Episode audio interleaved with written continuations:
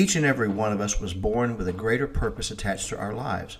This was placed in us by the Creator, and God planned it before the earth was formed. Now, if this doesn't blow your mind, I don't know what will. We all feel the need to make a difference, to be part of something greater than just ourselves. This too was given to us by God, but how do we do it?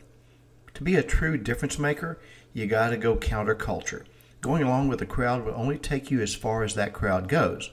Take the road less traveled. Be different. Be a difference maker, and that is something to consider.